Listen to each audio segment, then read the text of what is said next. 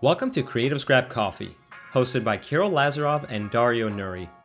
CGC is a platform where creatives and business professionals discuss industry topics, ideas, and experiences. Today we welcome our guest, Chris Stasiuk, the founder and creative director of Signature Video Group, a full service creative video agency. We hope you enjoy our discussion, so let us start. Chris, tell us a little bit about yourself, uh, like kind of how you got into the industry.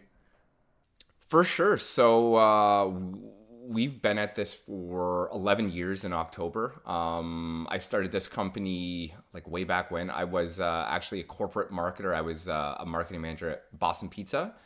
And so uh, there I was going to head office every day with my suit and tie and just, you know, it, it just didn't feel like the right fit. It was an amazing, amazing job at an amazing company, but just kind of wasn't getting excited to get up every morning and do the marketing grind. And so uh, I kind of just saw video on the horizon. Um, I remember reading an article while I was just like at my desk one day about this company that was doing just small business uh, video profiles, and I think they had done something like a thousand um, in the previous year. And again, it was one of these sort of like you know volume based, scalable companies that just finds freelancers all. Are, are they still around? What's that? Uh, is that company still around? Good question. I actually I haven't checked up on them in, in several years. Uh, it, I wouldn't be surprised if they're around in some sort of capacity, changing names or brands or or what have you. But uh, yeah, it kind of like my my background's in communications before that, so it's sort of like you know the the medium is the message, and we saw in the '50s when there was radio, the dominant medium, and then television comes in and blows it away because it's warmer and it's just more engaging. And so I kind of felt that was happening with web video being more accessible. And this is this would have been 2008 or 2009. And so yeah, video video was on the horizon. So I said, hey, like I, I've always loved making videos. Let's uh, let's try something out. So uh, I, I called a couple of my franchisees that uh, I managed, I think like 24, 25 stores and just asked them if I could come and shoot a spec, you know, commercial at their uh, at their location. And uh, yeah, that was my first portfolio. A couple of free pieces, and uh, it's always funny to go back and look at those first few pieces. Like it's uh, it's, a, it's another world away. Were, were you shooting yourself or did you hire people? Because you said your mar- your background was in marketing, but yeah, like to go from marketing to video production and actually shooting, it's a whole different ballgame now. For sure, yeah. So, I mean, I've always kind of had a camera in my hand since I was a kid. Like, always, always the one doing video projects for school, trying to get involved in video c- content uh, at Boston Pizza. Um, on those first few shoots, I did have a buddy that I had come out and help me make it look presentable. Because, um, quite honestly, I didn't didn't know how to do that uh, at a professional level. Um, but yeah, learned a lot over the last uh, decade. That's for sure. What's amazing is that you kind of started around the same time as the digital revolution, which is mm-hmm. very unique perspective. A lot of people who typically now jump into the industry come in when a lot of things have already kind of been established with this new wave of content creation. Yeah, like when he said 2008, 2009 is it was just starting. Yeah. For me, it feels like it's always been around, but mind you, we've been around. We started around five years ago, right? So six years, but yeah, five six years ago. So it's we've we've been exposed to it already. So to hear that, oh yeah, in 2008, 2009, no one was really doing it. To me, it's a little, oh wow, I didn't even realize that it was it was crazy in hindsight though because like you know knowing what i knew about the history and just what i felt in my gut i, I thought video was going to be huge. Um, but nobody else really thought that way. I remember when i when i quit my job my boss was like so what are you going to do? And I, t- I told them and they're like that's that's not going to work. Uh, say, my parents my friends you know it's just it was it was a risk right? Especially quitting a, a really good job um, during the Great Recession, which uh, you know we were just kind of entering in. But I was like 24, 25 years old. You, you don't think about those things. You just think, you know, I'm going to grow this this huge business, right? That's what, that's what happened with us too. When we when we first decided to get into it, our parents had the same reactions. They're like, well. My son's a failure. I, I failed as a parent. There's no future for him now. for sure but you just you just know it right? You just you feel something in your gut and uh, also it was a business that i could even though the barriers to entry were a little higher back then i remember my first camera was the sony ex1 so uh, took out a loan to buy that camera off of old ebay. school. old school right? Yeah for sure. Um, but yeah it, it was a risk but uh, i don't know i fe- felt like it was going to pay off and uh, the the first few years were what I call the lean years. But uh, I mean, th- that's that's any business, right? You mentioned that um, you've kind of felt it in your gut that there is going to be something happening with video. Was there any specific thing that you noticed in the industry or any trends that kind of led you to believe that this is a very lucrative opportunity for you in the long run? I mean, back then they had just released uh, the Canon 5D Mark II, which was the revolutionary camera for its time to bring yeah. uh, uh, filmmaking and video production to the masses. Like, was Absolutely. that Magic Lantern? Shoot it raw. Yeah. I- exactly. It, so, was there any specific thing that you noticed that kind of led you to believe that that's what you wanted to do, or was it just purely like a gut feeling from what you were seeing? And and a follow up to that, why do you think no one else or very few others noticed this? Well, I guess like going back to the first question, some of the things I noticed were again like cameras getting better and better uh, and cheaper and cheaper. YouTube was, I think, 2005 was YouTube, right? So it had been gaining some traction, but um, having having was while I was working at Boston Pizza, you know, I would go to a bunch of these commercial shoots and I would see this absolute show being put on you know to, to make a national tv commercial. We're talking you know a location locked down for three days 100 people crews just you know like the gong show of of making national ads. And i thought wow like this is crazy expensive and such a such a spectacle to make a 30 second spot. I thought there's got to be a, a, a middle ground between like hiring you know a nephew to make a video and a professional production company. Maybe uh, you know, maybe there's like a middle ground that can be achieved. And so that's what we tried to do right off the right off the bat. Did you feel like it took some time before you started to get a foothold? Like how long, how many years did it roughly take for you to kind of really establish yourself? Like I feel like now a lot of people can come out uh, and open up a business and be pretty established uh, within a year, depending on who I don't they know. know but I don't know, but oh, depending on who they know. Depending yes, on who yes. they know, I'm saying like if they have the right resources yeah. and everything uh, now, there's opportunity to be able to be established right off the bat. But back then, this wasn't a proven model, so it obviously probably took at least a few years. Like, how long did it take you?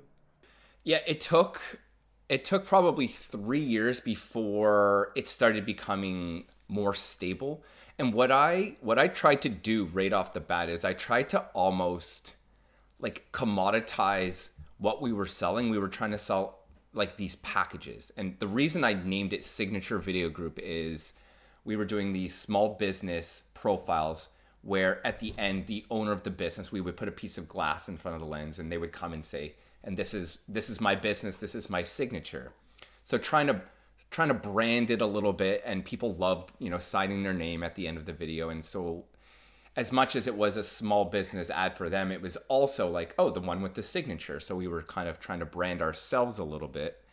Um and yeah you know i thought small businesses were going to line up to get a video done. And you know it took again when you also have no presence online you have no portfolio like you know, I was kind of starting completely from scratch. So it took a, a number of years. I took a part time gig uh, serving at the keg at night, and and truth be told, in the third year, I almost I almost didn't make it. We almost shut down, uh, and I was because there was just not enough revenue coming in, and so I was looking for jobs, and I found uh, an agency that was willing to hire me as sort of like a you know director of content, but um, I convinced them to hire my company, not me, which still at the time was just me. So it gave me it gave me that like runway to say, you know what, this I can keep this thing alive while still making a living, and uh, we got into some really cool projects with that agency, and that led to enough momentum to uh, to bring it back to life. Yeah, uh, with, with our company, we found the same thing in the first couple of years. What, what we were doing was yes, we had the company and we were doing work through our company, but we were also freelancing for other production companies and we were also freelancing for other wedding companies, right? So in Yeah. a way, we had three sources of income, and that was letting us keep the company afloat. Um, but Well, then it kept things us afloat. it kept The- us afloat. the yeah, thing, that's the right. The thing that we noticed was that, and and this is what we've been trying to change over the last little while, is that we were able to make sure that at least we were taken care of. But Mm-hmm. then we noticed that the company was suffering. Technically, if it was just the company, it wouldn't have made it, like you mentioned. Yeah. Uh, um, but you know, like with now the whole pandemic, and when it hit, we noticed, okay, you know, we have to really now reflect on how to build the business, like start it from scratch b- rebuild the foundation and make sure that we can it'll be uh, sustainable and has a good growth for the future. And that's that's because we were looking uh, at our company more as us too. That's how we were looking about it, right? We weren't weren't seeing our company as a business to grow and scale. We were seeing it more as okay, you and I are working. Let's try to make make some bread and live off this, right? So now our, our whole mindset has changed. So we're we're looking more towards the future. Yeah, this pandemic's been amazing for creatives in resetting their focus. Like, I'm sure you guys find this. You spend so much time working in your business instead of on it. And, you know, you kind of just, you know, there's certain things you want to do, and you just either haven't had the time or you're just so exhausted after you're, you've done your client work. And so, yeah, this has been an amazing opportunity to, like, almost start from scratch, right? You can kind of take those years of experience and put it into into your business for once instead of uh, just clients. Yeah, and I feel like we're in a fortunate position where we're still at a at a very small stage um, in our in our growth, so we're able to make pretty drastic changes. But I feel like other businesses that are bigger and more established, um, they they might be um, not as flexible in, in being able to do that. So there's some companies that maybe might be hurting a lot, and the the, the changes they'll make might either make or break them. How do you feel about that? Like, has your organization had to make any drastic changes? Nothing too drastic. I mean, we're we're quite small and nimble as well, and and as much as I've scaled this business uh, to to grow to support other people, it's always been the goal to stay small and nimble because I think that's just the way the industry's moving. Um, and it's amazing what you can do with like a four or five person crew that rivals what you can do with like a 30 person circus right? Uh, even two people it's like you know two guys in a camera bag can almost make anything if they have the right preparation and the right creativity right? So yeah nimble's the name of the game. So we, we haven't had to change all that much. We've just focused, at least in the down months, of fo- making content for ourselves and growing our brand, and you know, reconnecting with with clients and building relationships, and uh, it's been fruitful for sure. being nimble really really kind of gives you a little bit of a nest egg especially when there's a lot of unpredictable things that happen especially with this pandemic. Luckily you know because we're nimble we don't have huge office spaces you know a list of employees that need uh, their salaries paid for. So that allows us to kind of survive through things like this pandemic whereas other uh, companies don't. And just to kind of transition now into this next bit um, how have you found uh, the pandemic has hit you since um, uh, since March? Has it been challenging? Have you had to make any other specific changes for yourself? Right. So I've been hit on two fronts, right? Um, first and foremost, our life has changed uh, dramatically because my wife and I had a baby. Uh, Oh, congrats. congratulations! So, yeah, so April 20th, uh, our, our first kid was born, uh, a little baby girl. And so that's changed our world quite a bit, just like with a baby. So in the no house sleep, every no day. sleep since April. What's that? No sleep since April. Right? Less sleep for sure. It's like a waking level of alertness, you know? Um, so on that side, it's been something. And then, of course, on the other side, the business side, yeah, we've seen, we, we were, we were really scared in the beginning. I thought, uh, first when it was, this was all happening i thought hey you know we're gonna fight this we're gonna be just fine and then of course when everything locks down it's just out of your control um, so we we do quite a bit of uh, work with conferences and also tourism, and so those projects either got postponed or completely canceled, and these are you know canceled contracts. But what are you going to do? It's just the nature of what was going on.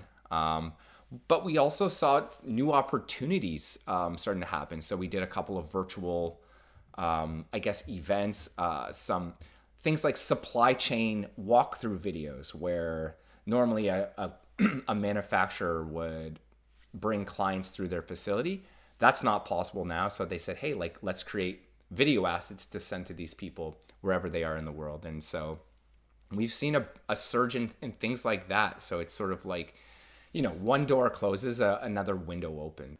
Do you think that that door is the same size though? Because it seems that we're going to be in this type of situation for the next two years. From what we've been hearing, it's like okay, next two years we're still going to have to be wearing a mask and everything. Yeah. So sure, new opportunities have popped up, but are they of the same quality and level as the the previous uh, projects you had going on? So they're they're just they're they're definitely less creative projects, but at the same time, because to your point, everybody predicts that this thing is going to persist, right? Whether it's a year or two years, or maybe even long tail ten years.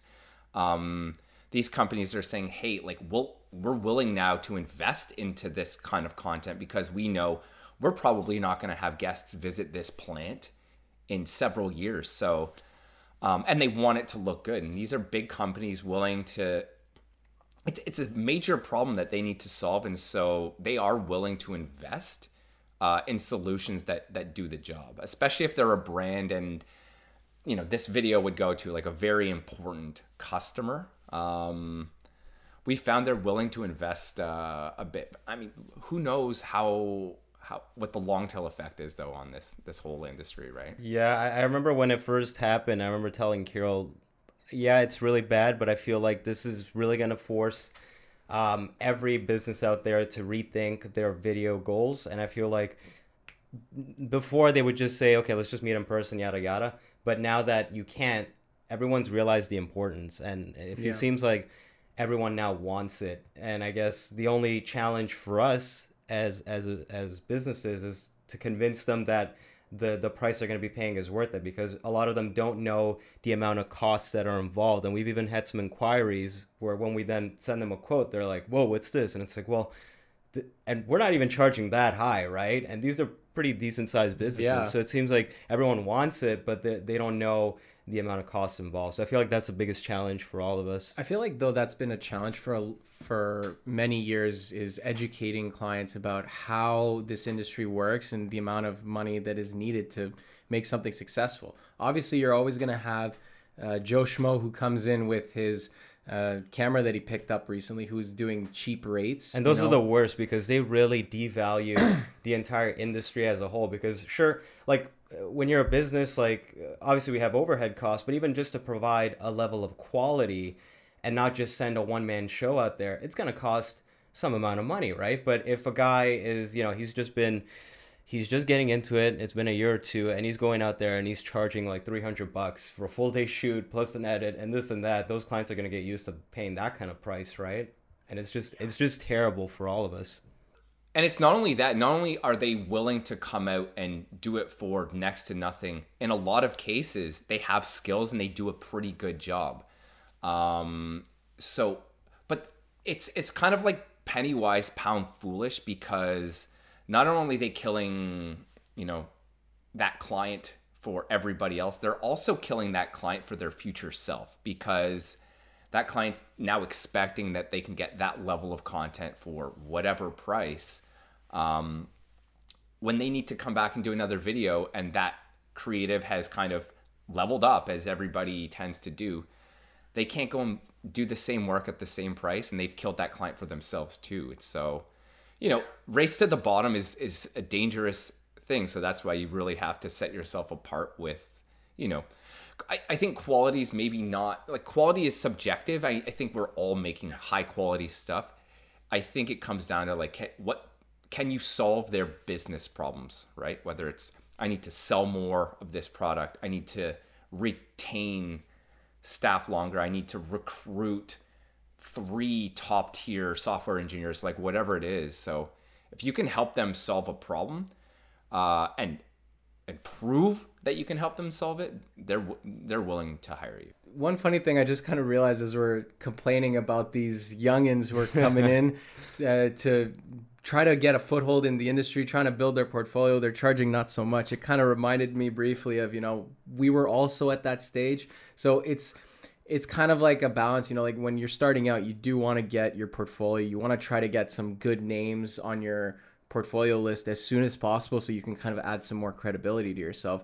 But I feel like it just there's there's got to be a balance somewhere. You know, luckily we built our portfolio when we were still in uh, university and we worked with a lot of student run organizations. So that's where the base portfolio came. And as you mentioned, some clients that we worked with, we charged certain prices and then as we leveled up, we we we raised our prices, and unfortunately, we couldn't work with those some clients some of them anymore. we've been able to keep working with but it's you know what it's not even i wouldn't even put the blame on it's not their fault like it's, It's just not. it's, It's not just how it fault. is and again like you mentioned there's lower uh, barriers to entry so you're gonna have a lot more competition kirill and i were talking about this on another episode how uh, there's going to be way more competition going forward in the future just because the equipment costs less and a lot of these people they'll get that equipment and they'll level up their skills in the wedding scene and they're pretty much like a decent shooter at that point. All they need to learn is basic lighting. But I, but because of that, sure there might be a lot more freelancers out there, but there won't be a lot of business owners because even if there's like a 200% increase in the amount of freelance videographers out there, realistically speaking, that would only be maybe a 15 to 20% increase in the amount of entrepreneurs out there. So I, I guess it's just it's just up to us to figure out the uh, how to handle this challenge, right? How to and navigate that, it. And that just comes down to sales at the end of the day. Yeah, I mean, he who's closest to the client ends up winning, right? So, I mean, that's that's number one. So, you've got to get in front of a lot of different clients in a lot of different ways, and uh, and of course, like build strong strong relationships with these people. And the truth is, if you can solve their problems, and you know, if you're solving a problem that is worth a lot of money to them, uh, a lot of entrepreneurial minded decision makers um, understand that and they're willing to you know pay a portion of that Okay, so you mentioned something interesting about being able to solve the client's problem, and I feel like as creatives, we kind of do that with our. Um, uh, we, we do that both with our business mindsets, but also with our creative storytelling, right? So how do you how do you find that balance between being able to solve their problem and also be creative and, and, and do it through a story element? the whole thing reminds me of this albert einstein quote and i it's i'm paraphrasing but it's something like creativity is intelligence having fun right? So it's just like thinking about okay first of all defining the problem that's what you've really got to do up front um, and i find that a lot of um, a lot of the times we, we go in at least in the beginning we, we went in looking to just make a video and you know deliver their key messages but it was making them happy but not necessarily providing value to the audience. And so we kind of had our aha moment when we started making content for the client's. Audience first and them second because if the audience doesn't care um, nobody wins. Nobody's going to watch nobody's going to take action. So you know first defining that problem and then saying who's your audience? What do we need to make them feel to like achieve a result? Uh, and then of course making the content and then serving it to that audience. I mean that's what it's all about. If, if, if the audience doesn't care it's a non-starter. I, I feel like that is one key thing as um as a business owner and a, and a content producer is that you need to solve not only the problems that sometimes the clients come to you with like we always want to do that. We always want to try to solve whatever immediate issues they have but we have to um, as as creators we have to find what potential other problems they might have that we can also solve because that will help identify things that they haven't even thought of and then that will actually even put you in a better light than than uh, than you would have originally. And I, I, I how do you typically go about trying to identify those other other problems that that could potentially be there like the audiences Yeah, I mean that's the that's the million dollar question, right? Usually somebody comes to you because they need a video and and that's what they think they need.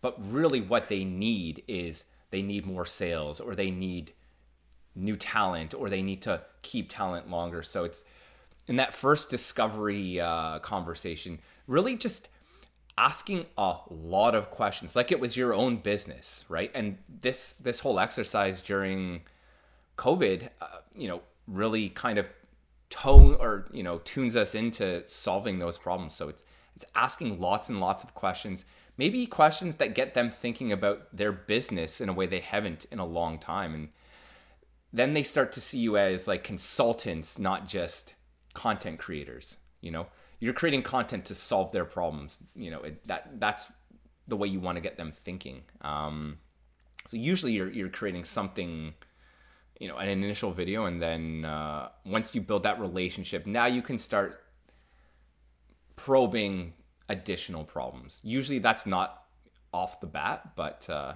you create long tail opportunities that way. I feel like one of the biggest challenges for us is we can create the content for them. And, and lately we have been thinking more along the lines of what you just said, you know, long term for the client. Like, sure, we're creating this product for you, but what, what other challenges do you have? And maybe like, sure, you need this type of video, but you know, uh, sure, you might need this promotional video, but what about these other profile videos that sh- showcase, uh, uh, your organization a bit more. That might also be helpful. But I feel like the biggest challenge that we run into is more on the marketing end. So we can provide the content, but we find that a lot of times the clients don't realize they need to put the same, if not more, power into marketing it, right? So this this has actually led to us kind of uh, trying to trying to create like a marketing arm for our company, right? So not only can we provide the content for you, but we can also help you market it. And I, and I think you uh, do provide some type of marketing services, right? Was this was this because of um, the, uh, what you found uh, with, with, these clients that they, they just didn't know how to market it? Yeah, it's that's a good point, and that's one of the. I mean, there's nothing more frustrating when you make like an absolute cracker video for this client, and then it just sits on you know an unused YouTube channel and it gets yeah. like two videos, two like, three views. yeah, they post it at Friday at two a.m it happens more often than we'd like to admit, right? And so, but I do remember right from the very beginning, um, we were focused on delivering results for the client. So marketing was always something we did. I remember like the very first year I was in business. Um, and Dario, we talked about this before. When I went, like, I literally went door to door trying to sell video to like every business in my neighborhood, like vacuum repair man, like every restaurant. And anyways, I walked into a brewery and I got really lucky. I saw the right guy uh, on the right day at the right time. And anyways, I, I pitched them this kind of campaign that included the you know the creative, the production, and also how we were gonna get this out to their audience. So it was like organic seeding, a little bit of paid distribution, but all of a sudden now when you can start to guarantee eyeballs or guarantee um, that this video is going to end up in front of the people that need to see it clients are much more willing to listen because now you're reaching their audience it's awesome that you've been doing that right from the get-go that's been a great business practice and probably you've been able to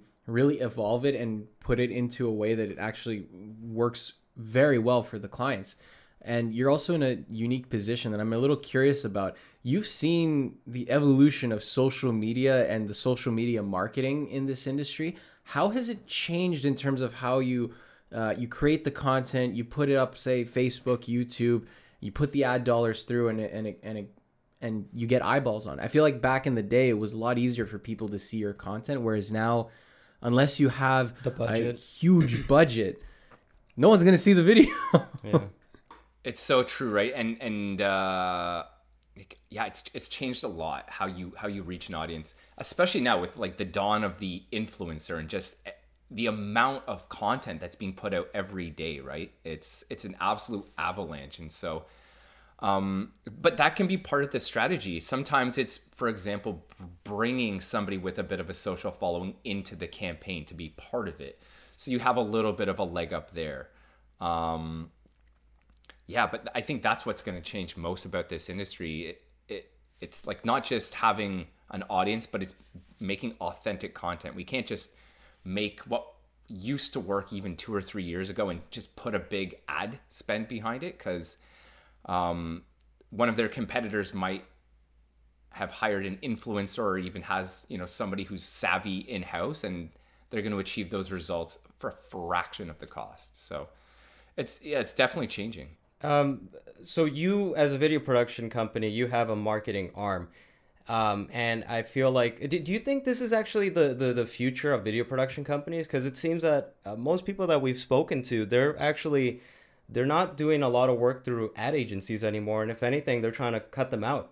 They're trying to go more independent. So do you think that um, for video production companies, the future is to become a marketing agency? Oh, that's a good question. Um and I, I I don't know the answer to that. You know, I things have changed so much over the last few years, just with the avalanche of content. I I don't know. I don't know what the future holds. I've I've got some inklings that it just because it gets easier and easier to make content, and um, I guess it depends on who your audience is, right? Um, a lot of the stuff that will companies will still hire professional companies to make these sort of like high end corporate films because their target audience, their B2B audience is still, you know, older decision makers that are used to seeing a content look a certain way.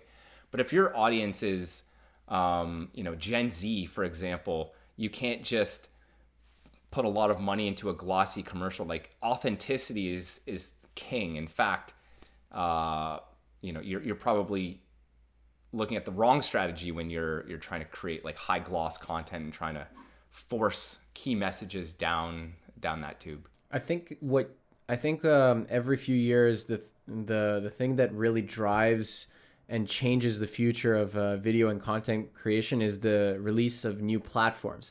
Like with the recent release of TikTok, that is one platform I'm a little reluctant to get into, but I know that that is something we're all gonna have to really start to explore because maybe our generation and the millennial generation are not um, uh, may not be on there as much yet but all the the young people that are in high school or middle school that they're all on that platform and that's what they're going to use in the future I, I disagree with the like, tiktok bit well i mean this is what i'm noticing well right? because well they it's it's funded by the Chinese government, and with the with it with how the the tensions are with the U.S. and the Chinese government, well, they're they're banning it already. And I don't know if you noticed, but Instagram adopted a lot of those features. It, it, they're kind they're kind of doing the same thing that they did with Snapchat, right? When Snapchat was really popular, all that Instagram did was it just yeah. it just copied everything and put it on their app, and now they're why would you go on Snapchat when you got Instagram, right? I hope that happens. I, I but if you go on Instagram now, it's it's kind of turned into TikTok in a way. Yeah, I, I hope that I hope that happens because then it just keeps everything centralized on one key platform. You know, I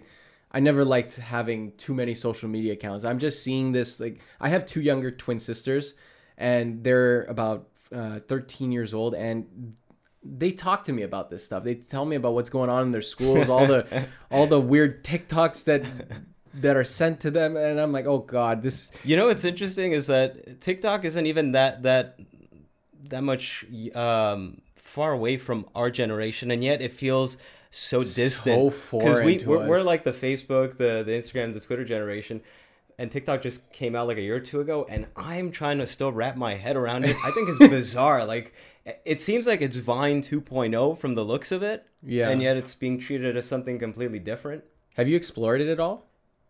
I mean, I remember grabbing a TikTok account like very early on because I'd been hearing about TikTok and like my wife works in media, and so she said you've got to check this out, and uh, so I did, and I was I was absolutely amazed at the the like level of entertainment that you can get from some of these videos, right? These these people people put a lot of effort into just creating just absolute value for the audience, right?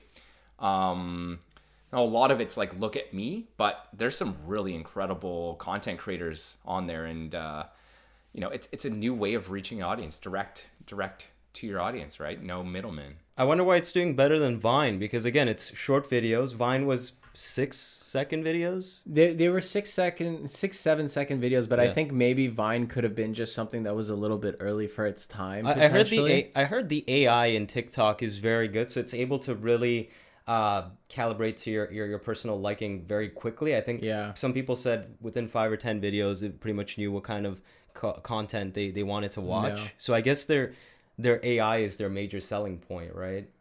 Yeah, and it's the user experience of the viewer as well, right? It's just so addictive to just swipe, swipe, swipe, swipe, and uh, yeah, the user experience is is just it, pretty enjoyable on on a platform like you know TikTok or as you mentioned, Instagram is now doing Reels, which is essentially TikTok in every way, and yeah, it, it fills up your whole screen. There's no restrictions on how long that video needs to be, so um, yeah, it just opens up opens up the floodgates of what's possible. Vine's I feel like with Vine it was just a very bare bones platform. It was its whole concept was just 6 7 second videos and there was probably no convenient user interface which is why it had such a huge um, uh, initial um, support and because that's probably what people wanted to see. People wanted to see short videos, but I think the the platform wasn't as intuitive as uh, the TikTok platform is, and so that's probably why now it's um, so popular and it's probably so easy to use that even youngsters are able to just kind of get on it. Like you don't see many of them on on Instagram or I mean Facebook is probably really dead. Right once now. once old people get on get on uh, get on uh, a trend, that's when you know it's dead.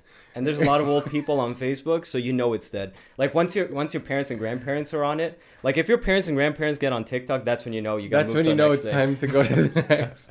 That that could be trouble, yeah, for sure.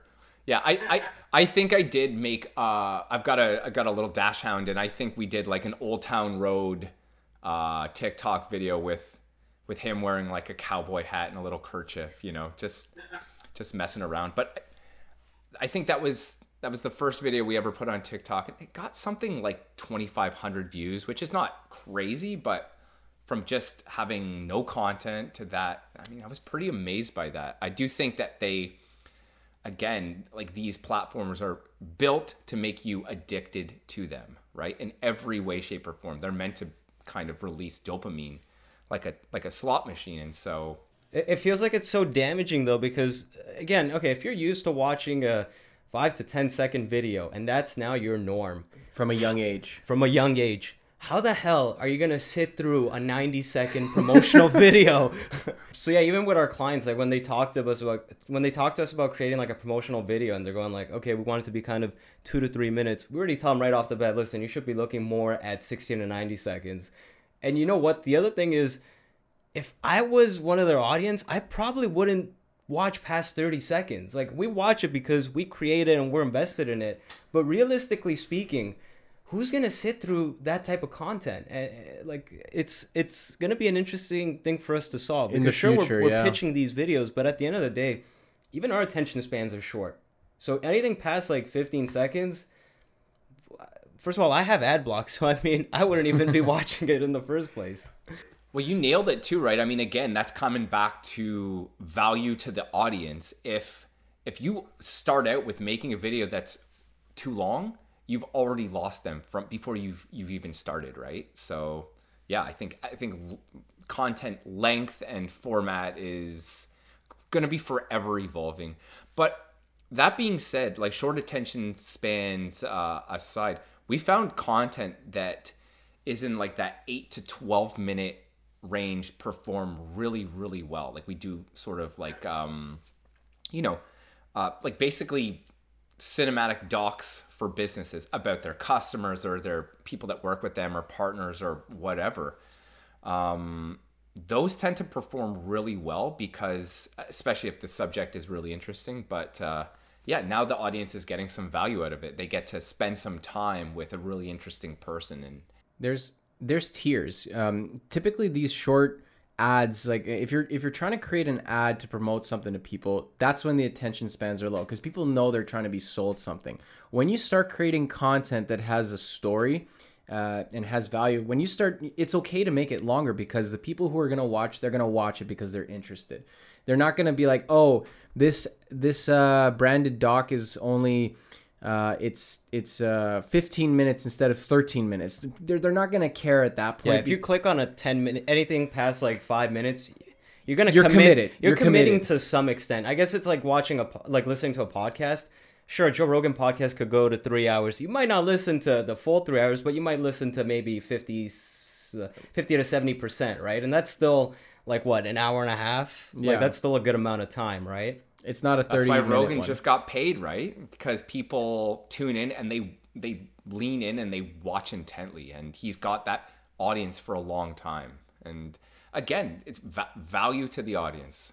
Yeah, no matter what it is, as long as you're providing value to the audience, whatever the content is, it, it's it's solving that issue. But in And terms of time length, it's pretty polar nowadays because Yeah. you need you're either doing very short content or really long, or really long. There's no like i- in between anymore, right? So the the, or it's the- hard at least. like the two the one to two to three minute uh, types of content. It's kind of like I mean, unless they're being forced to watch it, they're not gonna watch it, right? And I guess the other problem we're also dealing with is is like again ad blockers, right? A lot of people aren't even getting to watch it. Yep, absolutely. I'm curious, how do you guys deal with a client when they almost get in their own way with delivering value to the audience, where um, you've got a great idea and that you can execute on, and they switch it up on you and they say, well, can you do this, this, this, and this, which, you know, delivers less value, makes the video not maybe as engaging. How do you deal with a problem like that? Well, we typically try to communicate to them as much as we can. You know, we we try to let them know it's like, hey, what you're suggesting is going to change so many different aspects of the video. It's not going to achieve certain. If it look, if it's a small change, then no big. I think deal. he's asking but about if it's big like, changes. Yeah, I know. No, I'm just I'm just highlighting. Like if it's a small change, it's not a problem. But if it's a really big change where they want to ch- completely change the direction of the video, especially if it's last minute, that's the worst time. And I feel like that is usually when these big change requests come in. It's always at the last second, like a day before the shoot. Or even sometimes in post, where they're like, "Oh, can we just instead promote this instead of that?" But the whole project was based on what we talked about in the pre-production. So we always let them know what what would happen if uh, they want to make those big changes and what it would cost uh, if it does cost more and um, what the results would be and if they still decide to go forward with it uh, we'll just do it because at the end of the day The the client's paying for it. the It's client's paying video. for it we, we want to make them happy you know whatever the results you know at the end of the day it's on them because we did our job um, as their vendors to communicate to them what those changes would yield um, and and yeah like just from there you know just to kind of help keep the relationship going and make I- them happy I guess at the end of the day, it's all about show, demonstrating to the client that you you have a certain amount of knowledge about the the project um, that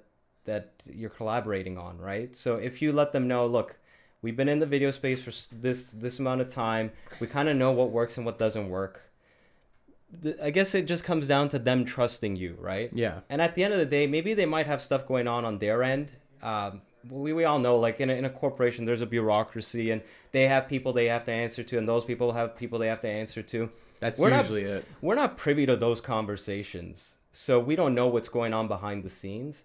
And it's not really. It's not like we're making a film and we're a director and we got to fight with the studio to get this piece of this piece of your soul into the film because at the like we're creating an ad at the end of the day. We're not creating pieces of art that will last like you know Decades. 50 to 100 years, right? Like it's an ad. It's going to be it's it's good today and it might be outdated tomorrow. I, I usually find that the um, our contacts that we're in communication with they trust us Yeah. and they understand what we're saying. And as Dario mentioned there's other people behind there are, there are other people behind the scenes that are pulling strings or want things done a certain way. Uh, like I've uh, funny enough I've, I've been accidentally cc'd on a lot of these emails in the past where i would see a huge discussion between 15 people and i like and i'm just oh my god th- poor poor uh, poor guy or poor girl just want to just give us the information and just get it off their backs you know and like we, we completely get it you know it, it's a business we have to do what we have to do and uh, that, that that's it Yeah. Everybody's got a boss, right? Everybody's got a boss. Yeah. And We their bosses have bosses. of- We have lots of bosses. And their bosses' bosses have shareholders. Yeah, exactly. 100%, right? That's exactly true. Yeah. Uh, I guess another thing we want to touch upon as well is um, the storytelling element. How do you really uh, create a story when you're making an ad? Well, I think a lot of the times we actually try to like I think the story already exists somewhere within their organization. Usually it usually it's a person. Sometimes it's a product or place, but usually it's about a really interesting person. Uh, and so the key is to not create the story. The key is to identify it and find it and like mine it out. Um, we did this awesome project a couple years back for Autodesk. Um, in particular, it was a software called Sketchbook, and it's a sketching software. Um, and so rather than make an ad, what we did is we found some of the most interesting and world renowned artists that we could find that actually just use this software. So the very first subject with this was this gentleman named Ken Lashley, who's a bit of a living legend. He's like a comic book artist, and he's worked on every major property you can think of. And so um, we spent just a day with him at his home studio and just him talking about drawing and learning to draw and how he started with pen and paper. Now he's, you know, kind of an old dog learning new tricks or he's switching over to digital tools. But just seeing him do what he does best, which is draw and talk about what he's doing just while using this particular software in the background. And that that that campaign performed so well because it was authentic. He's like incredible to listen to and um it worked out so well that they hired us on to do like five more of those with just different creatives because yeah it was all about finding the right person uh, and, and the story kind of told itself One thing I do want to talk to you about though is scalability, because that's something that we're setting the foundations for right now. Uh, but it seems that you've been able to do it, and, and your company is very successful. So, um, how were you able to scale your business? like first steps, maybe. yeah so i guess my first step when when it was just me doing a lot of this stuff. So i you know i had some people shoot for me but then after that i was doing it all right? I was i was selling it pitching it making it post production doing all of that. So the first step was bringing in people that were better than me to do those things. Like we we hit a quantum leap in growth when i just stopped doing the editing because um I did an okay job, but I was just too slow. I would get too distracted. And so when we brought in professional editors, our productivity and also quality of work went through the roof. And that just allowed us to to take on a lot more a lot more volume. the editing always takes the longest because Yeah. even with us oh my god like that that's one that's the first thing we outsource nowadays just Yeah. because i can't spend again i'm not the fastest editor. Kirill's way faster than me but i can't But spend a then- week editing a promotional video. That's time i could spend on business strategy and, and or growth. or out uh, doing outreach to other clients. Like I, I think i remember as soon as we st- we started first bringing on editors at the beginning of 2019 and right away we started noticing how much easier it was to kind of uh, let go of some of that um some of that work.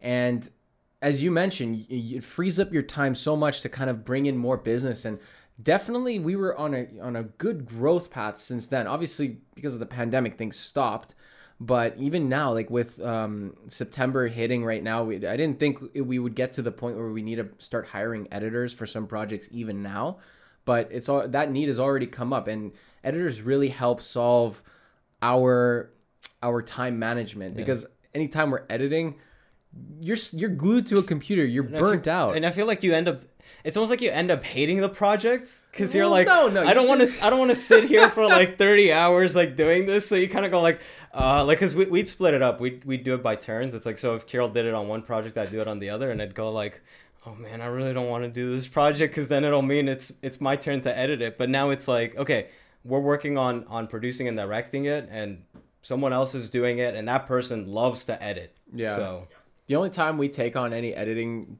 duties is if it's a very specific type of project that we think only because we're so in in, uh, in close communication with the client that only we can probably solve that. Yeah. Uh, but I definitely want us to also get to a point where even those types of projects we can start relinquishing that to editors. But I think that just comes with time and finding the right people to work with. Like, how did you go about finding the right editors? I mean, in the beginning, it was like Craigslist stuff, right? Like just putting an ad out there and finding stuff. And it was like my friend knows a friend who knows a friend who's an editor. And, you know, it started that way. And then once we started to build our online profile, we were lucky that a lot of talent comes to us looking for opportunities. Um, and then when you start to kind of level up with the people you're working with, you move into their circles of friends who are doing this professionally and you know not only does for example hiring uh, freelance editors or contract editors or even bringing an editor in house free up your time but it also increases the quality of the product if you have a really high quality editor that um, sees things a little differently than you do you tend up getting better work than you even initially expected. There's nothing better than sending a really high quality editor, great footage, and a brief,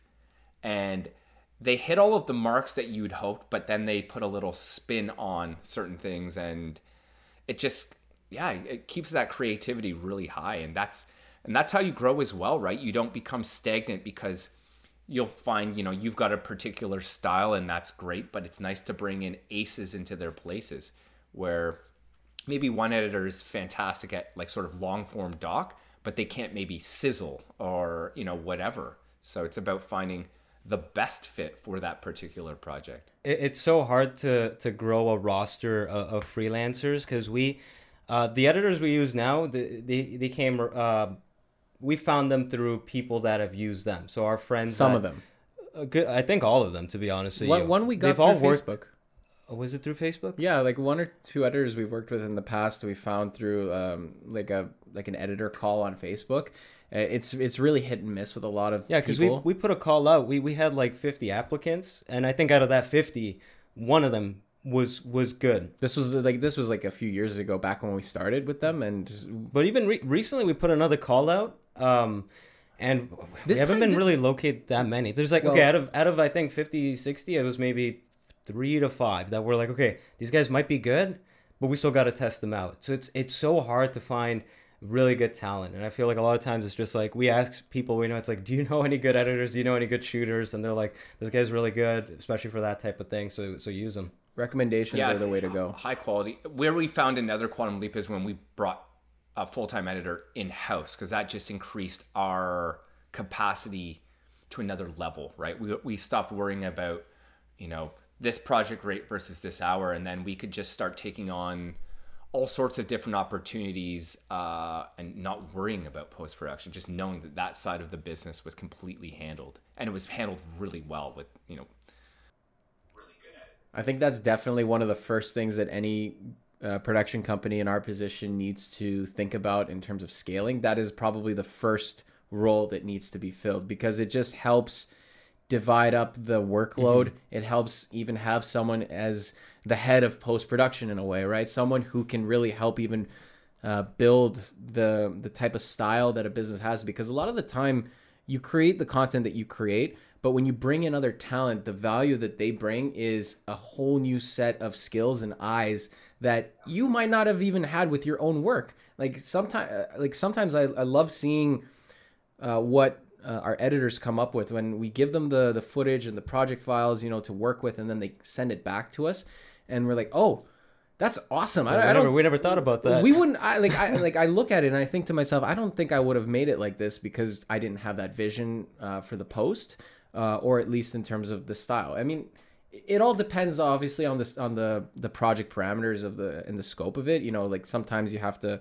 there's a very specific script that you need to adhere to but then most times I find especially if you're doing event videos there's a lot of you know it's up to the editor and how they put things together You know what though? It, it makes a lot of sense too because if you think about it, the post production cost is almost the same as the production cost, yeah even though it's it's not the same amount of people working on it. So like production, you might have a crew of anywhere from three to ten people, and it's maybe for a day or a couple of days. But then that's still equivalent to like the final video product.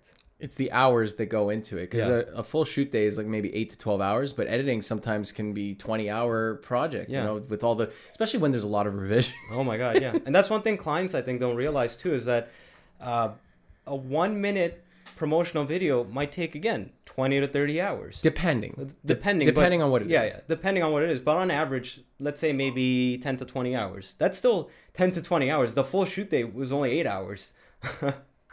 Yeah, and it, yeah, it depends on how much raw footage is coming into that, right? I mean, how many times have we shot for three days for a, a sixty second edit, right? It's it's just crazy, and so the the success of that edit comes from mining that footage. Even though you've got a shot list, it's about finding the angle that works, finding the the theme that works, and that's where bring high quality editors and not just button mashers that people that actually know how to tell a story um, it's a huge part of it and then where we found another level of scale is when i brought in um, like high quality producers uh, and i've surrounded myself with you like just people that can produce much better than i because there's a conflict of interest when i have to sell something to a client and then make it. It's a lot easier when we've got a producer that's handling that side of the business and I now just get to do the creative and worry about the audience as opposed to the client at the same time. what, what do you mean? uh, Can you elaborate on that a little bit? Yeah, so I mean, we've got. I mean, you met Sarah, for example, uh, full-time producer, She's absolutely fantastic producer that makes the client feel like they have no needs at all. The client loves them. Uh, I don't have to work on that client relationship quite as much. Now I get to focus on the content. So, you know, it's not a conflict of interest where I am I'm worrying about like the bottom line and this line item. The producer takes care of all of that. They basically they create the box for me to then create in. And I think that's a huge piece of this business is having a box to create in because that's where we do our best work. If you just give us carte blanche, spin your wheels for eternity, right? But uh, paint us into a box and we can make great stuff. Do you find um, so with this um, with this other producer, for example, do you find yourself uh, still selling at least for the business, or do you think that your producer has taken on a lot more of that responsibility to find the clients and the business while you're still fo- while you're now focusing on the content? Well, it's like a balancing act, right? Because decision makers do want to hear from the owner of the business. So I'm certainly involved in those conversations, but um, like that first contact is almost never me unless unless like they've requested to you know speak to uh, to me right off the bat but it, then they the producer can qualify that lead. But i think it's important to make a distinction between selling and advising and that's what a great producer does. They're not selling anything. Usually the client has come to us asking for you know a quote or even just to do the project in with no competition. And uh, they advise the client on this is okay this is what i think you should do rather than trying to sell them on something. That we found pretty strong growth from that. Being advisors not salespeople. We always tell our clients there are no salespeople at this company. The people that are on this conversation are going to be the ones directly involved in making your content and that's where i think a lot of big agencies um, are in trouble because their whole business model is their very best people at the top. They're the ones that go in and do the pitch, like the A team, and then they win the business. And then it's juniors working on the content. So it's like a bait and switch. And I think that even large companies, they really they like that boutique service where um, it just it makes them feel at ease. If they're going to spend a lot of money, uh, and they know that we're going to be the ones taking it on and it makes them feel a lot better But but you okay? So you just mentioned that you you now have time to focus on the creative and sales, but your producer also focuses on. I guess your producer focuses just on the consulting part, but that's just if the client is reaching out to you. But then you just said that you don't focus on the sales either. So what? Who's doing the sales? No, no, no. He says that it's a balancing. They both kind of do it. So you guys both time. do the sales. Yeah, like well, it's it's. He said that the producer kind of does a little bit more of the um, consulting and the advising, whereas he um, focuses more on the content. But they do both balance out depending on the situation. Who is reaching out to? Or, so, like, so do you guys reach out? Like, what? How how much of your business is? Uh, cold calling versus uh, referrals or slash like clients reaching out to you? So for the last five years, we haven't done any outreach at all. It's all inbound marketing. So it's referrals, repeat business, and people that just find us on search or whatever uh, lists, and they come. They usually come to us. Now, a lot of times we are we are in competition on a pitch, but um, by you know slowly but surely building a brand, sometimes we'll have clients come to us knowing they want us to make their video, not that they just want a video. And that's those are the best types of clients because they already you know you've kind of put your ethos out there on your website or through your through your content and when they want to work with you specifically that's that's the type of client you can build a relationship so when, when you were first starting out you were more uh, sales focused or, or oriented, right? So at what point did you decide, you know what? I'm taking a step back from sales. I'm just gonna have people come to me because Kirill and I we're still at the stage where we're just prepping uh, for the initial stage of going out for sales. But I wonder if even when we get to that point where we have a lot of uh, clients coming to us, I wonder if we're we're gonna stop that or we just continue to do that for scalability.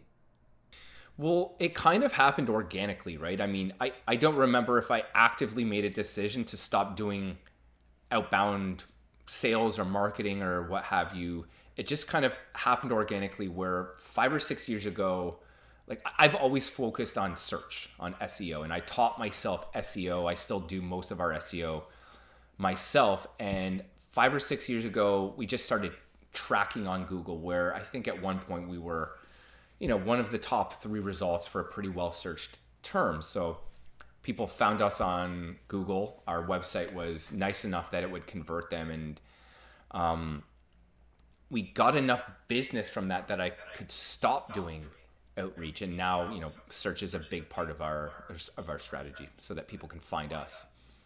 I, I remember, like, I read this book years ago called "The Man Who Sold America." and it was about this gentleman named Albert Lasker who kind of like a pre Mad Men era. This is like the turn of the century, uh, but he was like a godfather of advertising. And he talks about this thing called staging the creative talent.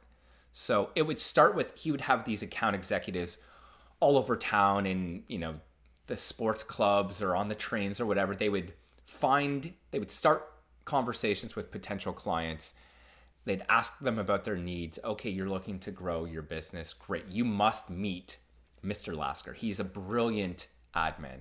So he this person would stage that talent to them. They would get this meeting set up. And by the time the client met this met this man, they were already kind of pre-sold that he's a bit of a legend. Then he would come in and he would then stage his creative director. And by the time this client met that creative person, they were already sold. So it's just sort of you're we're not selling videos. I think we're selling talent. That's kind of what we've we've noticed. And it works, right? It's so much easier when somebody else vouches for you than you saying, "Look at me, look at all this great work I do," right? Yeah. Uh, one thing I wanted to touch upon is that uh, you're you're still bidding for projects at times, right? So what what do you find to be your biggest hurdle? And, and, also how do you how do you handle the fact that they are not only coming to you at times but they're also maybe speaking to an ad agency or other competition at the same time? For sure. So god that's that's another million dollar question right? How do you how do you win business? And the truth is um, a lot of a lot of the leads we get this is somebody maybe more junior that's been tasked with getting five quotes and even if it's at a big company, um, that's not the best type of lead because usually you don't even get to speak to a decision maker before you've sent off a proposal. They're like, hey, can you just give us a quote? And we win almost none of that business because we're going to be we're priced higher than all of those other companies they're getting quotes from. And so we're automatically thrown out.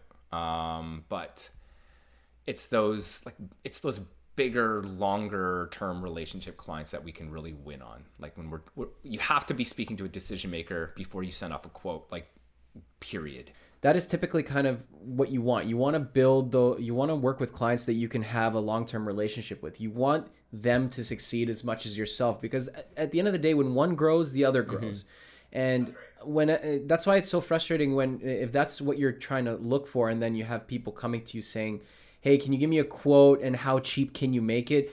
you know that they're not looking to build a relationship with you and it's almost as if you see that they're not giving you value and then you know you know that that's also not a particular client that you want to work with you want both of you to grow you want uh, both of you to kind of you know allocate and put you you want both of you to kind of put in the same amount of effort you know and uh, if if they're just asking for if they're bargain hunting you know that they're not going to be putting as much effort into that relationship as you would be right yeah, and and that kind of comes back to that point where this person just needs a video, whereas if you can educate them that no, like a video is what you're getting, but what you need to do is you need to attract talent or sell more stuff, right? And so usually you're not going to get that at the coordinator level, the person reaching out for the quote. So yeah. we when we get those, we always make sure that we try to set up a conversation with the decision maker first before we even send out a quote. And saying no has been the best thing for our business because it just frees up so much more time. Because I, I, I remember like years ago we would you know you're not going to get this bid based on your price but yet you still spend four or five hours working on this proposal. It's like oh maybe just maybe you know? And you know we just those weren't working out. So getting in that getting that conversation with the people that actually understand the real problem that they need to accomplish that's when you can start coming in as an advisor and having them trust you. And if you go into that conversation asking all of those questions really curious about their business now they start to see you as an advisor not as a video guy. That's true. Do you think there's a a, a, a you're priced pretty high for for the video video production companies in the city. Do you think there's a cap between how much you can charge um, and then past that point the companies would just rather go to a, a bigger agency?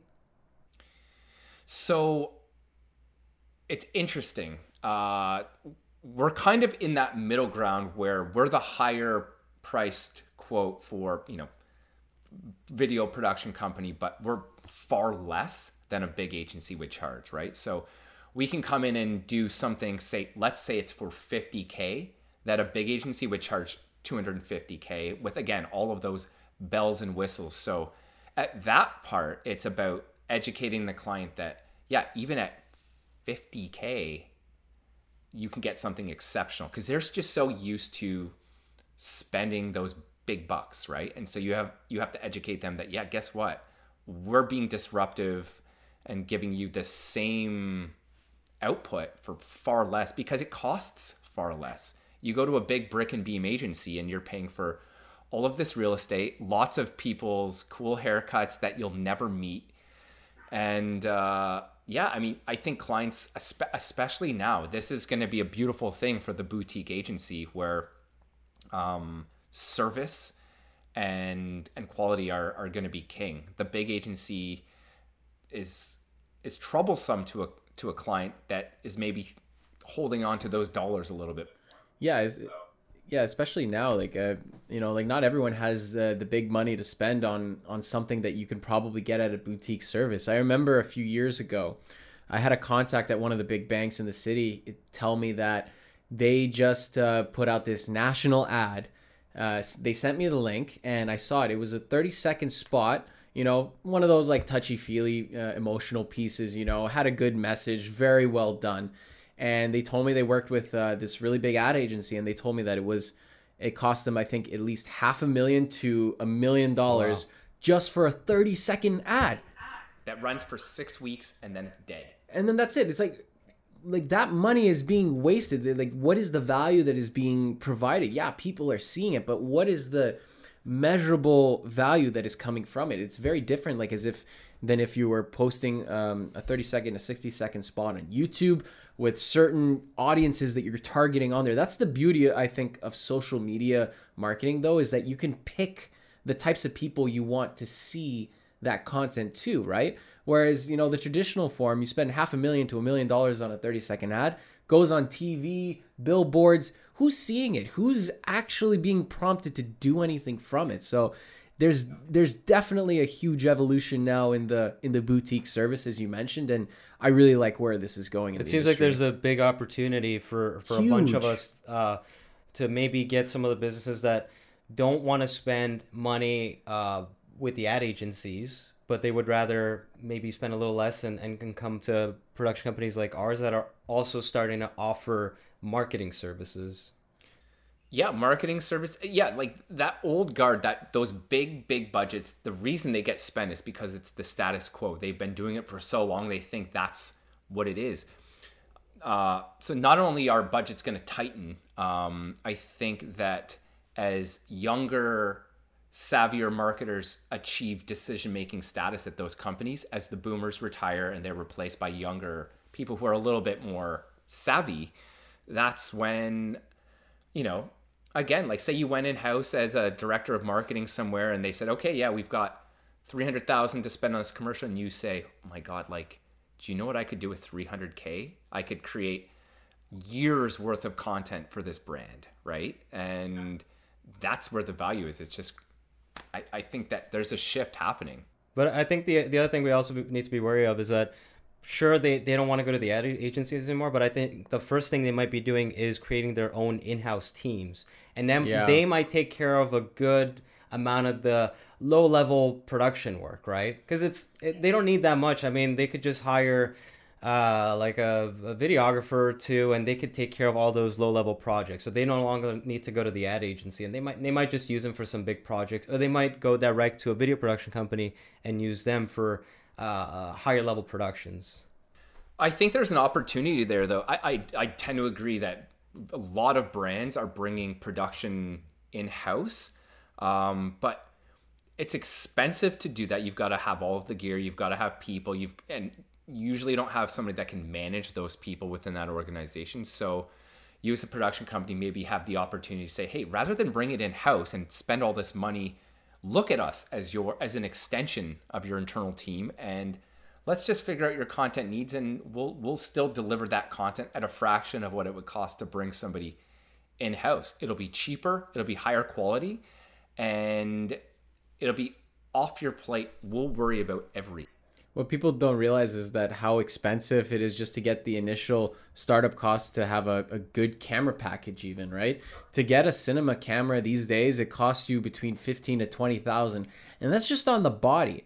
Not to mention the lenses, all the lenses the lights, the lights. like, uh, like people are looking at something like $50000 uh, as a startup cost. So bringing in in-house people you can't expect them to have all this gear necessarily. I feel like a lot of companies might be trying to think like that. It's like oh we'll hire someone in-house who already has the gear, but that's almost cheating a little bit, right? Mm-hmm. So, like you said, there's there's an opportunity there as well to kind of figure out how you can communicate the value that you know maybe not bring in someone uh, on salary in house, but bring in our team uh, on maybe retainer, and then we can create. Uh, content that has strategy over the years and we'll help you grow because we're growing with you within the organization. So one last thing we wanted to kind of touch upon with you, Chris. Um, you've obviously had so much growth over the years, and uh, you've definitely set yourself up for the future. What are kind of like the next steps uh, for you in terms of scalability and growth, and what do you foresee as being one of the biggest hurdles for you? That's the that's even bigger multi-million dollar question. Who, I, I mean, you know, really narrowing down to who we do business with has been a big one. Like say, again, saying no has been one of the best things we've we've done because now we get to focus on the types of projects and the types of clients that we want to work with and you know you only need to pick up one or two really good clients each year to really grow and then pick up the odd a project that you really like. Um, I mean, there's there's three reasons why we would take a project, and if all three boxes are checked, that's like a golden a golden thing. That's if it pays well, um, if it's a, a cool client, and if we enjoy, we like really like the subject matter, we think this will be a great thing uh, for our portfolio. And usually there's two of those three boxes checked, and we'll take something on. But focusing on those those triple check mark clients, that's that's a good growth strategy. Um, and in terms of like how we think about pricing, um, do you guys know much about value based pricing? Uh, can you can you uh, explain that a bit? Yeah. So value based pricing would be, um, let's say company X comes to you and they need a video for their homepage, and it's a big brand, and they have, let's just say, hundred thousand people come to their website each month, and uh, they convert two percent of those people into whatever whatever it is buy the product, book a book a call, whatever. Um, and we know that a great video will increase those conversions dramatically. Let's say increases conversions by 10%. I mean, think about what that's worth to that client. It's worth potentially millions of dollars. And so again, it's harder to get those types of projects, but if they're going if they stand to make millions of dollars off this initiative, it's not unforeseeable that they would um, invest you know hundreds of thousands of dollars into solving that problem because it's it's found money for them. And so if you can be the ones to to solve those big problems at the top of a sales funnel or like we do a lot of recruiting and tech companies climb over each other for tech talent. And if you can help them create uh, recruiting and retention content that helps them land those top engineers for example that's worth so much more than they're paying you and they're happy to to do it because they spent x and they gained y So so how do you figure that? How do you pitch them on that? Because it seems that you would need a, a, a really good insight into their organization. So or they, they would share it with you. yeah they you they need to share that information with you but not just that you also need to uh, i'm guessing to get to be able to get that type of knowledge you would also have to hire another agency that specializes in gathering that type of information and then kind of merging merging the two of them together so what they have within their organization and then what the, the this other organization uh, researches in that industry Well, not necessarily, right? I mean, if you get in front of the right decision makers at these companies uh, and you are seeing yourself as an advisor and you're putting yourself forward and you're asking these questions, it's like, I'm not shy about asking what their revenues are. And I know it's like, you know, maybe little I don't know what the word is, but you know, uh, it's a bold move. But you start to dig into these things. Okay, what are the revenues? What's the conversion rate? You they start to see you as again the consultant, not just like what do we want to make them feel. That comes later. First, we see, need to see what what are the problems that need to be solved.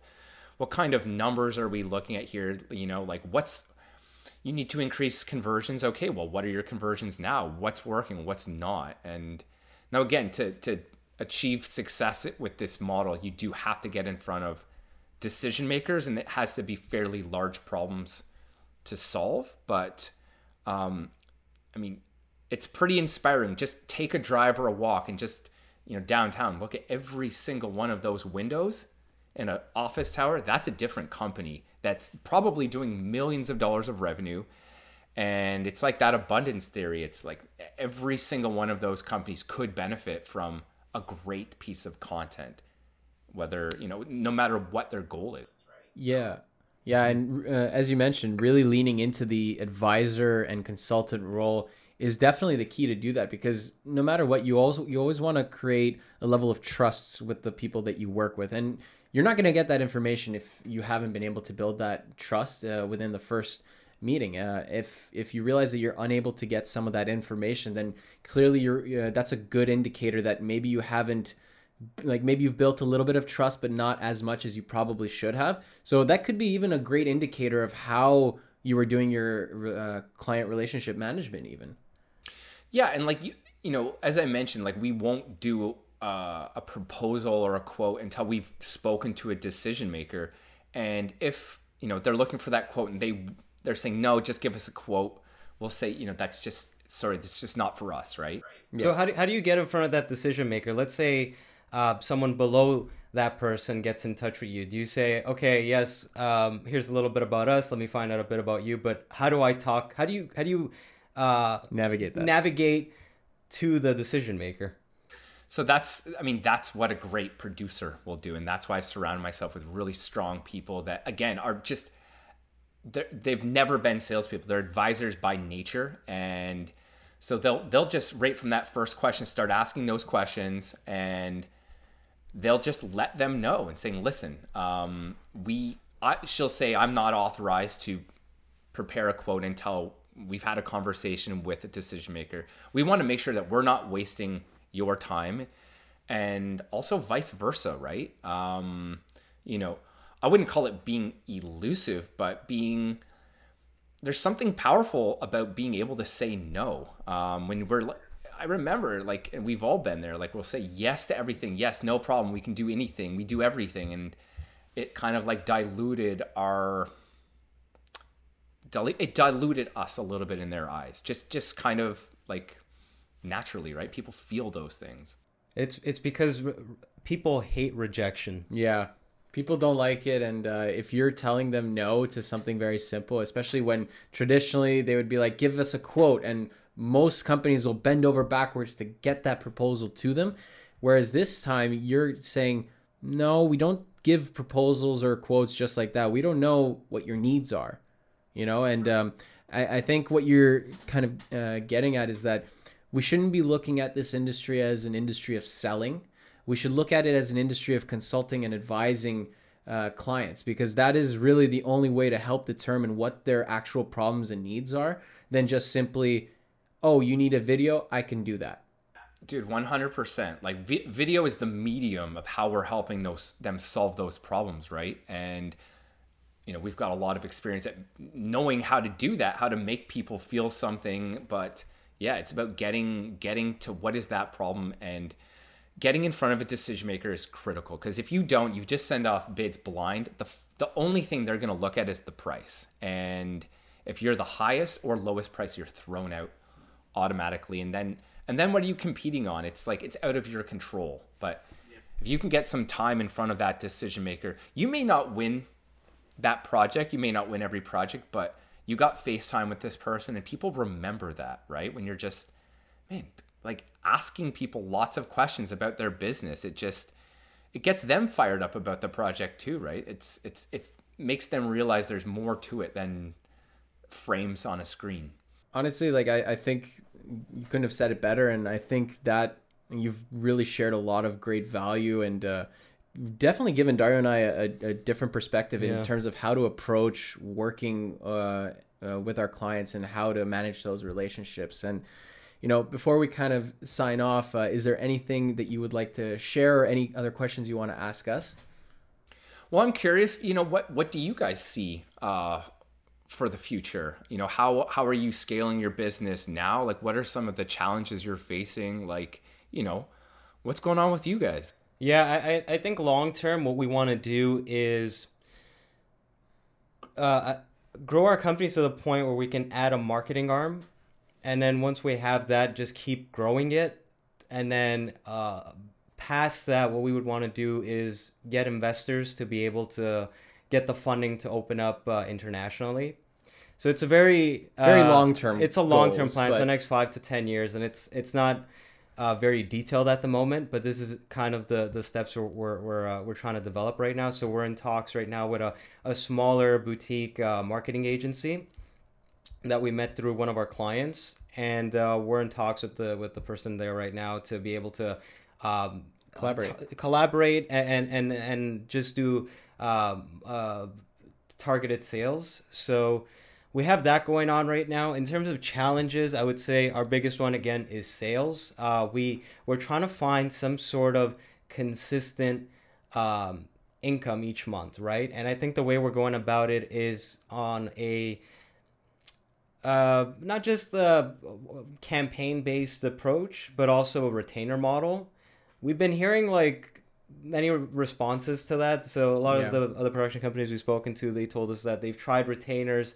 Most of the time, it hasn't worked. We don't know if maybe it's because they targeted the wrong industry. So that's something we're really trying to narrow down right now. Is like maybe let's try to target the the the correct industry for retainer. But we're also open to the idea that certain clients might just need campaign uh, based approaches. So sure, it's like they don't need content every month. They might need content for a certain campaign that'll last three months. And even if we get a couple of those a year, that's still pretty good income. I'm, I'm gonna be pretty happy with that. Uh, Yeah. I think the other the other thing we're trying to do as well is grow a team.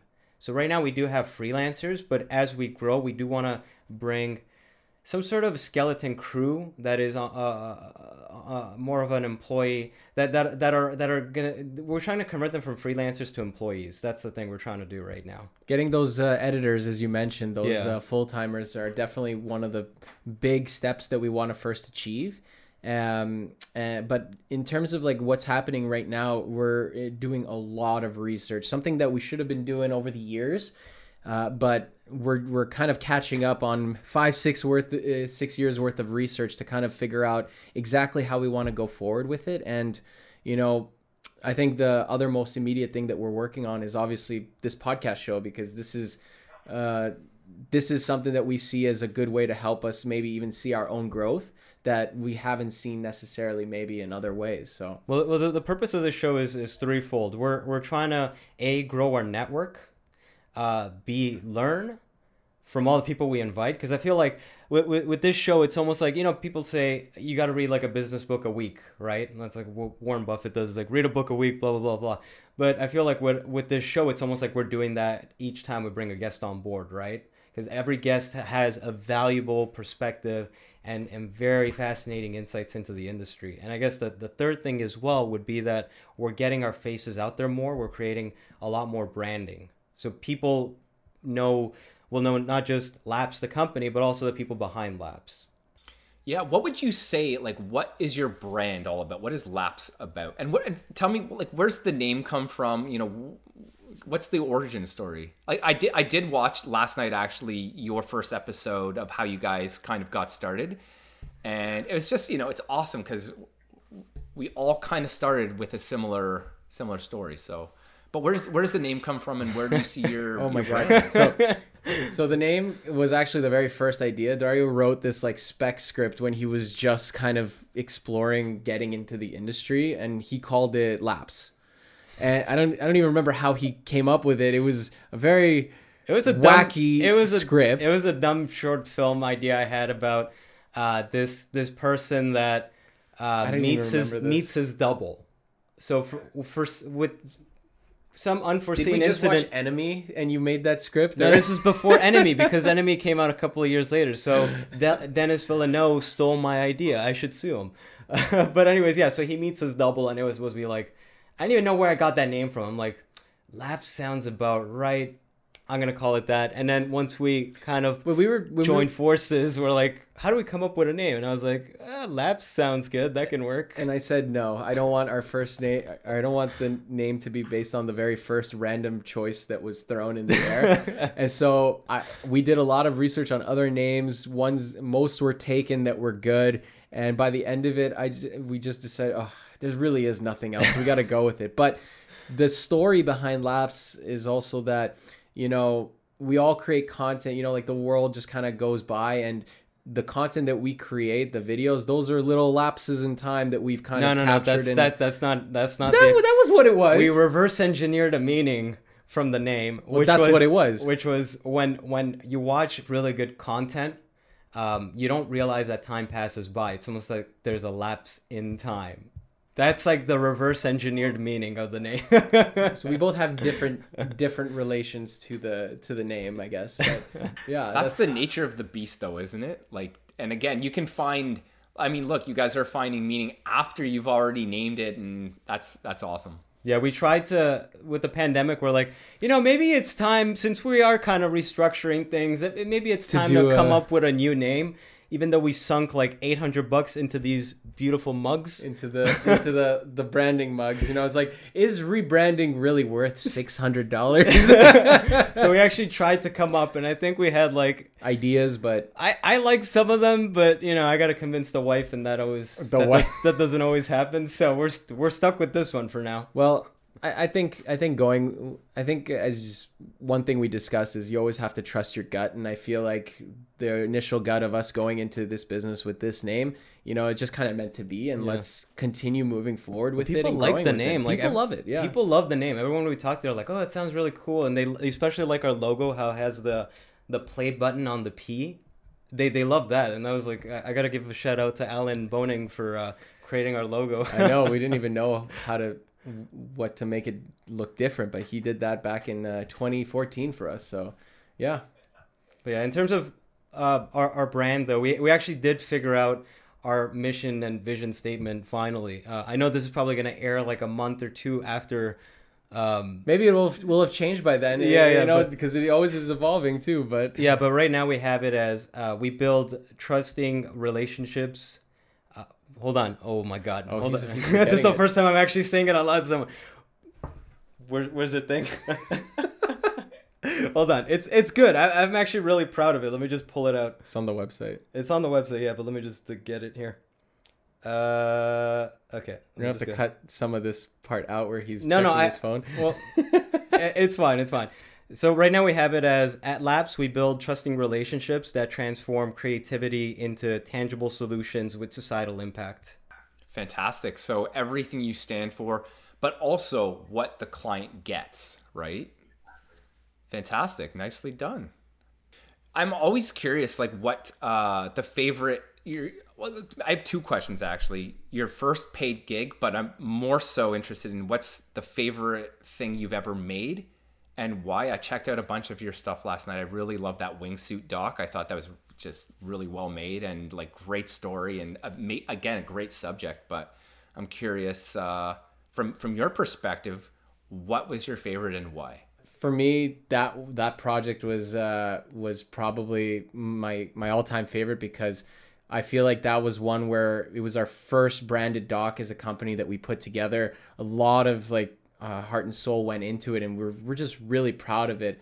And the one unfortunate thing that happened, like that video, kind of became an immortalization of of uh, Angelo because he actually passed away a year ago wingsuiting.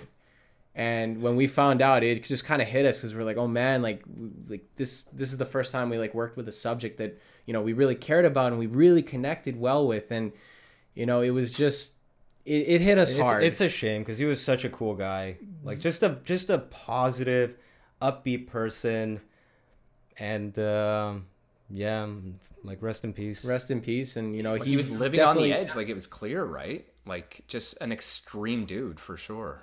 I mean, like with with extreme sports like that, the, the, the ironic thing was that he was trying to make the sport safer for a lot of people, and that's what he was trying to do with, and that's what we were trying to show with the documentary. And it shows that even those people who are trying to be as safe as possible, sometimes it, you know life happens, things happen, and then you know they just like c'est la vie. But yeah, it, you know, just to kind of circle back to your question, that was probably our, our uh, one of our most um, exciting projects that we worked with that we're really proud of. Uh, in terms of the very first paid gigs, um, they actually came when we were doing freelance. Dario's technically first paid gig was with me when we were when it was still just me freelancing. And uh, which one was it? I think The- it's the the fashion show. the fashion show, yeah, Yeah. he was. That was when he first came on as a, as a second camera.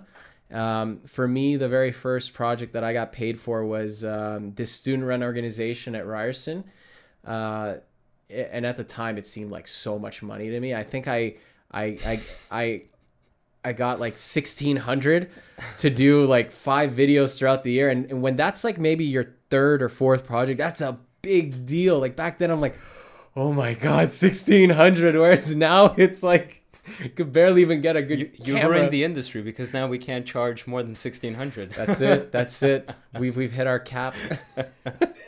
Yeah. That's amazing. Yeah, I love a good origin story.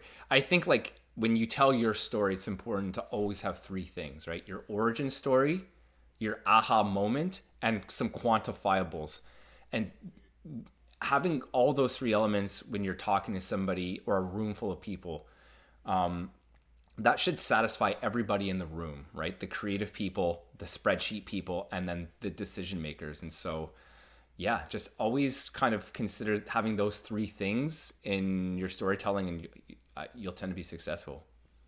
Chris, uh, thank you so much for taking the time to talk to us today. Like you're, the answers you had were, were so insightful. Like it's yeah. such a fresh perspective. It, it's actually making us rethink the way we're running as well. Like, because yeah. again, you mentioned consulting, and, and it's such an important thing to think about. Like, I don't think we thought it's about just a mindset. Yeah, I think we, we kind of were doing it in a way, but we never really saw it as we are consultants. Put it so, into words, really. Yeah, so it, it's it's been really helpful having you here um and, and, and, yeah yeah we look forward we definitely look forward to chatting again in the future and hopefully even collaborating and working on a project together that'd be fantastic yeah would love to work with you guys uh, and yeah this has been a lot of fun and uh, yeah i mean the more you talk about your own business the more you think about it and the more you readapt and uh, getting in the room with a bunch of smart guys that's that's always a win right uh, we hope you took we we hope you took something away as well. You know, however small it might yeah. be. I, I, know our audience for sure is is definitely going to see the value in this conversation. So yeah, hopefully yeah, they no, even get something yeah, out of it. It's a fantastic show, and I really enjoyed talking with you guys as well. And yeah, we'll we'll continue the conversation. You know, like uh, that's what it's all about. Mm-hmm. Amazing, Chris. Thank you so much. Thanks, and uh, cheers. Thank you for tuning in to the Creatives Grab Coffee podcast. You can find us on Spotify, YouTube, Instagram, and LinkedIn. Let us know if there are any topics you would like for us to cover in future episodes. You can reach out to us at creativesgrabcoffee at gmail.com. Música